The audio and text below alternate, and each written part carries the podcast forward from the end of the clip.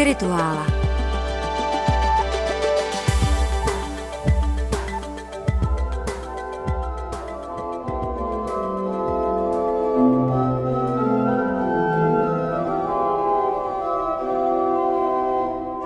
Svatý Marek sráží smržům hlavy.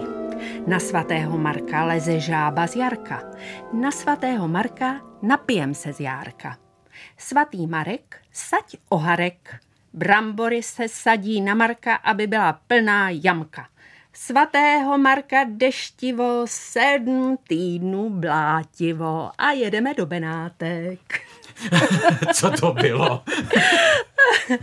no pranostiky pro tento den. Já tě zklamu, já tě hrozně zklamu. Vlastně o svaté Markovi nebudeme dneska vůbec hovořit. E, takhle, je svatého Marka a jsou se svatým Markem spojeny důležité pranostiky a taky třeba Markovo evangelium například, že? A taky Benátky. A o těch budeme právě hovořit. Hmm, protože ty nejsou svaté ani trošku nejsou svaté. No, no ne, Benátky, jo, jo. tak pokud může být město svaté, no a víme, že když se nějaké město označuje za svaté, tak většinou mm, to má potom spíše negativní konotace. Tak od toho mají Řím v Itálii, že ano. jo? Takže... ano, přesně, přesně. Ale Benátky se snad ani sami za svaté neoznačují. Ty se označují za město svatého Marka. Jak k tomu přišli? no, legenda, že svatý Marek přišel evangelizovat do Benátek. Takže proto je tam chrám svatého Marka centrální a centrální náměstí svatého Marka. A celé ty Benátky vlastně se nazývají Republika svatého Marka. Ale reálně to, co o Markovi víme, je, že byl žákem apoštola Pavla, že byl žákem apoštola Petra, že s ním šel do Říma a snad to už je tedy pobiblické, že se po Petrově smrti odebral do Alexandrie. Takže když jsme kdysi dávno mluvili o křesťanech v Egyptě, tak ti se hlásí ke svatému Markovi, že oni jsou ta původní církev svatého Marka. No ale Benáčané, jak známo, oni tak jako s cizím majetkem nakládají, jak bychom to řekli, volně a s cizími tradicemi taky. Jsou to Benátky, jsou to Benátky. Nino, my vnímáme Benátky jako poetické město minulosti, kde i nemoc a smrt je poetická. Ale to už jsou mrtvé Benátky. To už jsou Benátky, které prošly celými těmi velkými dějinami a ty nejsou poetické ani zamák. Jak vznikly Benátky? Benátky vznikly tak, že do Itálie vtrhávali jedni barbaři za druhými a jediné místo, kam se před nimi bylo možné ukrýt, byly ty laguny, protože barbaři neměli lodě a neuměli plavat. Ostatně, jak známo, eh, se zbraní v ruce se eh, špatně plave.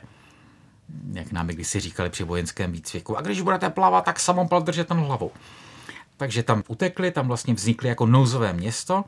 Potom si vybudovali velmi tvrdým způsobem impérium v východním Mediteránu, čtvrtá křížová výprava dobila Cařihrad, protože Benáčani řekli, no tak jasně, že má si dobít Jeruzalém, ale víte, máme pro vás takovou obchodní nabídku. Jo, vy tady máte dluhy z pobytu v Benátkách, milí křižáci, z pobytu v našich tavernách a nevěstincích. Tak si ten dluh odpracujte. To jsou Benátky. A velké kradení svědců. Si kradli a kradli, až vybudovali to velké impérium. Na druhou stranu jsou tam i ty aspekty pozitivní. Přece jenom ta Benátská republika byla republika, jestliže to není demokracie v našem slova smyslu. To bylo několik šlechtických rodů, které tak se neustále střídali o funkci toho dožete, ale přece jenom jako není to monarchie, není to absolutní stát. A v Benátkách vzniká kapitalismus to obchodnictví a ta svoboda a ta republika vlastně vede k něčemu jako tržní hospodářství v jistém slova smyslu. A do třetice, jak ten stát byl svobodný ve srovnání s většinou evropských států, míněno ta vnitřní, ta vnitřní situace, tak je tam svobodná taky kultura. A vznikají veřejná divadla. Jo? Ve většině Evropy divadla patří panovníkovi, nebo je to dvorské divadlo nějakého knížete. A v Benátkách jsou veřejná. Zaplatíš si poplatek a můžeš do divadla. A díky tomu, jo, to je ta ambivalence, jo, strašlivé politické dějiny, ale z nich pozoruhodná kultura, a tedy svobodné myšlení a různé neortodoxní proudy, za které by jinde ten, kdo některé věci řekl, hořel dávno jako otep. A v Benátkách, no se tak jako v Benátkách se mohlo všechno možné. A co je na tom nejzajímavější, že jedním z vehikulů těch alternativních proudů kulturních a duchovních byla antika. No, jistě není nic zvláštního, to známe ze všech renesancí a klasicismů. No jo, ale většinou ta antika bývá inspirací pro ty cnosti a pro ty hrdiny, kteří tak vnitřně zápasí mezi povinností a láskou a vlastí. To jsou všechny ty antigony. Jo, taková ta prostě cnostná antika. No a v Benátkách skrze antiku, skrze antické látky se projevuje to, co bychom mohli nazvat naprosto svobodný a svým způsobem strašlivý cynismus. Takové zvláštní pochyby o řádu tohoto světa. Jak jsem tě tak teď dlouho poslouchala. Teď si řekl poentu teda, takže cynismus. Cynismus, ano, ano, ano. Ty nesvaté, uh, nesvaté tak, benátky jsou benátky jo, cynické. Tak, tak mě napadá vlastně, jaké bylo složení toho obyvatelstva, že to byli ty vojáci, kteří dobili benátky a zůstali tam. Rozumíš, v těch dějinách, co to byly za vrstvy, které tam zakořenili a dospěli k cynismu? Pochopitelně, že ne, že každý Benáčan byl cynik, jo, ale týká se to pochopitelně zase jenom velmi úzké elitní intelektuální vrstvy, ne, že by lidé z lidu nemohli být cynici, taky často bývají ale v těch starých dobách se o jejich smýšlení nic nedozvíme. Jo? Ve předmoderní době máme informace téměř jenom o tom, jak smýšlejí společenské elity. A část těch benátských elit, eh, těch prostě obchodníků, kteří už třeba ani aktivně nedělají obchod a už prostě sedí v těch městských radách nebo prostě žijí z těch rent a zakládají soukromé akademie, pěstují takovou zvláštní jako tu cynickou legraci ze světa, která může být nějak nábožensky stotožnitelná s teismem, panteismem, skepticismem, jo, se všemi těmi podobami pochyb, které v antice máme. Jo, už jsme tady mluvili o Lukréciovi a mnohých jiných autorech, kteří spochybní ty tradiční autority, kteří tak moc nevěří na ta tradiční božstva a na ten řád. Řád, ve kterém chováš se dobře, budeš odměněn. Chováš se špatně, dopadne to s tebou špatně, buď na tomto světě, anebo na příštím. A ti Benáčané upozorní na to, že v těch antických dílech a v antické kultuře často to tak není. A ve světě taky ne. A ve světě taky ne, jo? že prostě zločinci ne vždycky jsou zaživa potrestáni a to, že jsou potrestáni po smrti, můžeme, chtěl jsem říct doufat, ale předpokládat nebo se tím utěšovat, ale jistotu nemáme. A oni dávají právě v těch akademiích průchod tomuto typu myšlení, tomu spochybňování, jo? tomu eh, vy říkáte, že svět má řád a, a cnost je vždycky odměněna. Láry fáry, říkají Benátčané a vkládají tuhle tu zkušenost mimo jiné do oper. A my si tady budeme pouštět ukázečky z oper. Budou to především opery Claudia Monteverdiho. Já vím, ten už tady byl, když jsme mluvili o Mantově, ale Monteverdi, když přesídl z Mantovy do Benátek, tak je to úplně jiný mentální svět. Tak jsou to jiní libretisté a my máme od něj dochovány dvě opery benátské a zajímá nás speciálně Koronovace Popy. L'incoronazione di Popea. To je jeden z nejstrašlivějších antických příběhů. To je o takové paní, která se skrze svoje, jak bychom to řekli, milostné kvality dostala na římský trůn, co by milenka a potom tady manželka císaře Nerona. No a Nerona toho my přece jako známe, to víme z dějin, co to bylo zač. Bychom čekali, že ta opera bude odsuzovat Nerona i tu Popeu. A ona je nechává zvítězit, ona oslavuje tu samolibou, ambiciozní dámu, která v jedné ze svých nejslavnějších árií zpívá Já se dostanu nahoru, za mě bude bojovat štěstěna neboli fortuna a amor neboli láska. Třeba to jenom nestihl dopsat. Ne, je to, je to až dokonce, uvádělo se to takhle a tam opravdu žádná poenta není. On... A tak se obecně vědělo, jak nakonec dopadnou a že sám Neron ji zabije potom těhotnou. Nino, ty, jasně ano, ty mluvíš, že znalosti dějin a někteří inscenátoři to taky takhle řeší. Už jsem viděl jednu inscenaci, eh, tedy ne naživo, ale prostě zprostředkovanou inscenaci Popej, ve které úplně na závěr vystoupí mluvící postava a říká, co bylo dál. Tak se teda vzali, Nero udělal tohleto, tohleto a poté po několika měsících dostal základ steku a ukopali a celá ta dynastie špatně dopadla a Nero se stal symbolem toho nejhoršího. Ale to je potom až ten inscenační dovětek, kdy to chtěli, aby to neskončilo tak cynicky. Ale ta opera končí cynicky. A ty pořád jí nechceš zpívat, ale už se nedá nic dělat, uslyšíme popel, která zpívá Za mě bude bojovat fortuna láska.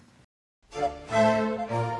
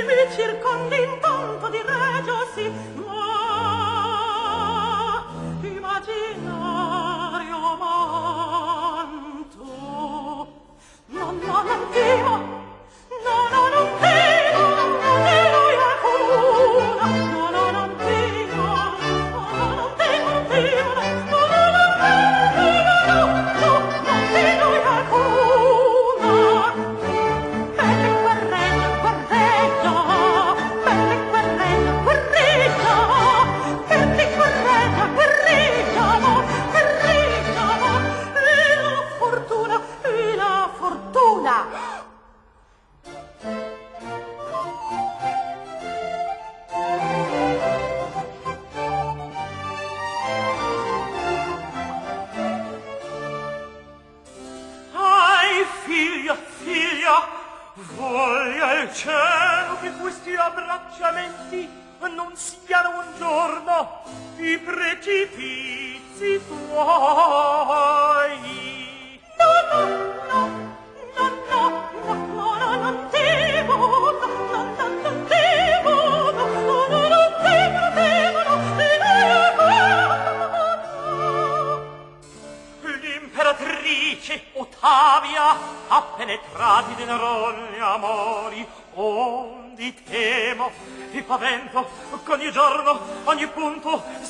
vita il giorno il mondo estremo. Per me guerreggia, guerreggia amor, per me guerreggia, guerreggia amor, per me guerreggia, guerreggia e la fortuna, e fortuna. La coi regi, e perigliosa l'amor il l'odio non ancora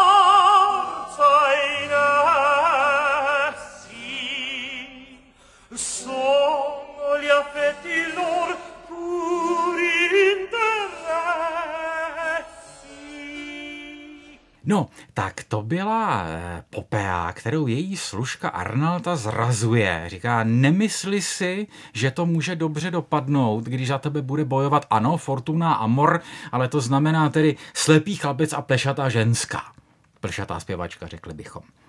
Ale když se Popea dostane na trůn, i ta stará moudrá chůva, moudrá zdálo se, podlehne a řekne, no to je skvělé, dostala jsem se nahoru, teď je ze mě velká dáma.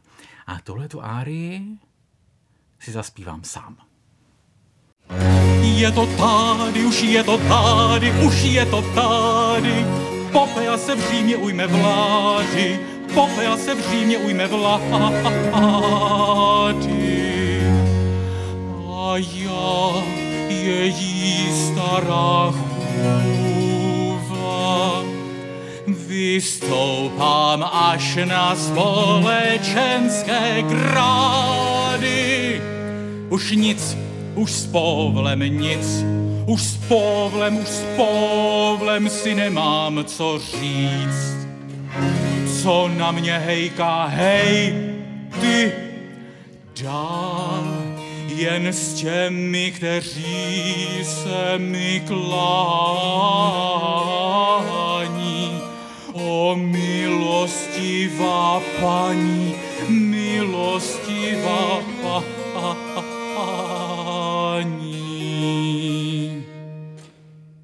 Když jdu ulicí, kde kdo mi říká, je ženská zachovalá, ženská zachovalá, jo, ta by zaří stála.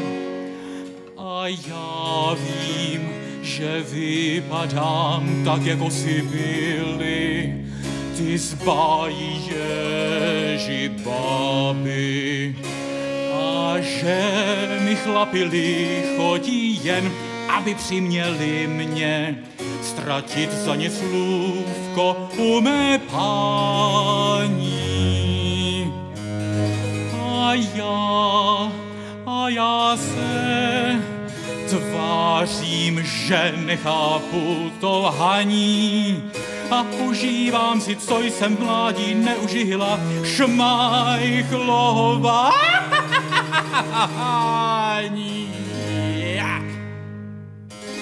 Byla jsem služka a umřu jak a umřu jak a umřu jak velká dáma. Umřu moc nerada, když se zas narodím, když se zas narodím, když se zas narodím, raději začít jak dáma a umřít služka.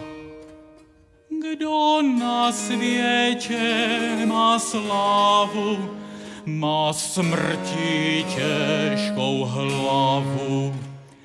Ten však, co sloužit musí, smrt holku snáší mnohem líp.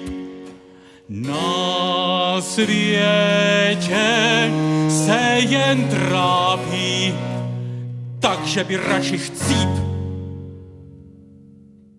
Martine, můžeš mi říct, co to jsou za benátky a proč zpívá služku muž a jak jsem se dívala různě na jiná zpracování, tak vždycky muž. A proč zpívá Nerona úplně ženským hlasem fistulí, prostě kastrát vždycky. To je barokní opera? Jo. To je, to je barokní opera. To je obyčej. To je obyčej. To, co, to, to není jenom benátská záležitost, to je všude v barokní opeře, že komické role starých žen jsou svěřovány mužům, někdy tenor, někdy bariton, to konec konců jde až po Humperdinka, po Perníkovou chaloupku, kde Jednička a Mařenku zpívají zpěvačky a tu čarodejnici chlap. Mm-hmm. Jo? Takže to je prastará tradice. A to, že role hrdinů, ať už pozitivních nebo negativních, těch prostě vojevůdců, císařů, že zpívají kastráti, to je taky taková tradice, která není úplně vysvětlitelná. Říká se, že v Římě to bylo proto, že vlastně ženy nesměly vystupovat na scéně, což ale v Benátkách vůbec nebyla pravda. Takže na to jsou různé antropologické teorie, prostě proč je to tak. Proč prostě měli raději ty hlasy těch kastrátů, které dneska jsou nahrazovány tedy hlasy kontratenorů. Takže já se svým eh, tenorbaritonem jsem si zaspíval tu starou Ježibabu. Ovšem téma kastrátu bych prosila v duchovních dějinách Evropy taky někdy otevřít, protože co jsem se o tom dočetla, to nejsou pěkné dějiny. Nejsou to vůbec pěkné dějiny a jsou součástí křesťanských dějin, jak pravoslavných, tak katolických, takže k tomu se někdy dostaneme a půjdeme až zpátky k proroku Izajášovi, takže určitě někdy dají nebesa samozřejmě, dále Amor a Fortuna a všechna ta božstva. Ale Přece jen pojďme ještě do těch Benátek a k té korunovaci Popej, protože ten cynismus jakoby dál pokračuje. Potom je tam Seneca, filozof, vychovatel Neronův, který eh, Nerona varuje, jo? To, co děláš, počíná tím cizoložstvím a všechny ty tvoje činy prostě jsou hrozné, nedělej to. A Nero to nechce poslouchat a tak Senekovi nařídí svému starému učiteli, aby spáchala sebevraždu. To byl takový jako nobl římský způsob někoho popravit, že řekli tak, hele, jestli nechceš, abychom si pro tebe přišli, tak se podřežeš ve vaně sám. A když přijde zpráva, že Seneca se podřezal, pro Nerona je to důvod k veselému duetu Orke Seneca je morto cantiamo. Když Seneca umřel, my si zaspíváme. Orke Seneca je morto Kantian, Kantian Lukan. Kantian, Kantian, Kantian, Kantian, Kantian Lukan. Amorose canzoni e non di quel viso che di sua mano amor nel cor, nel cor, nel cor, nel cor. Signore, ma in sci. Cantiam, cantiam, Signore. Cantiam, cantiam, cantiam. Oggi per il visurine,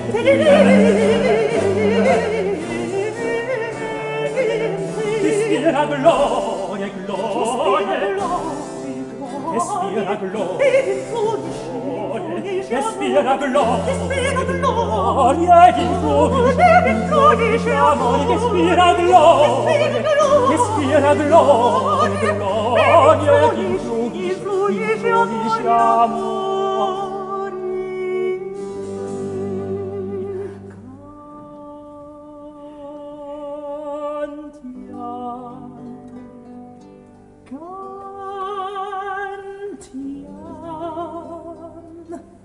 Canti di quel viso, canti di quel viso, cantiam, cantiam, canti di quel viso, beato, beato, in cui l'idea d'amor se stessa pone.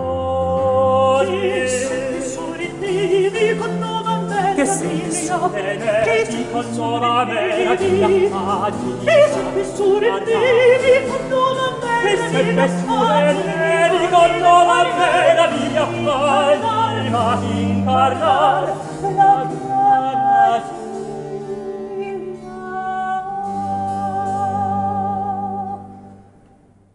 A na závěr přijde ten nejdojemnější cajdák z celé opery, milostný duet.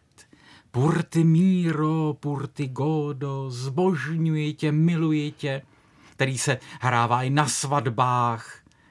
Jenomže to si prostě zpívají ta strašlivá ženská a ten kruťák, a všichni vědí, nebo tedy ti, kdo jsou historicky poučení, vědí, jak to s nima dopadlo, ale nicméně opona padá v okamžiku, kdy se zdá, že zlo triumfuje natrvalo.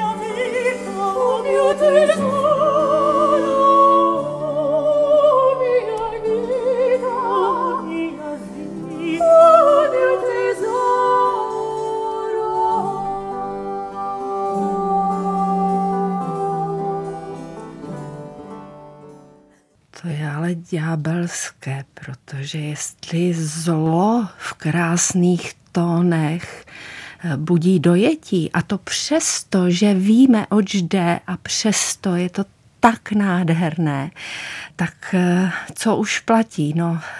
Ano, výborně, ano, přesně došlo k tomu, čemu se v řecké tragedii říká katarze, neboli tebe to přimělo k těmto existenciálním otázkám, o kráse, o pravdě, o dobru, jo, tebe to vykolilo. Milí přátelé, já vám prozradím, zatímco hrál tento duet, Nina tady nevěřícně kroutila hlavou, tak jakože prostě to není možný. Ne, ne, ne.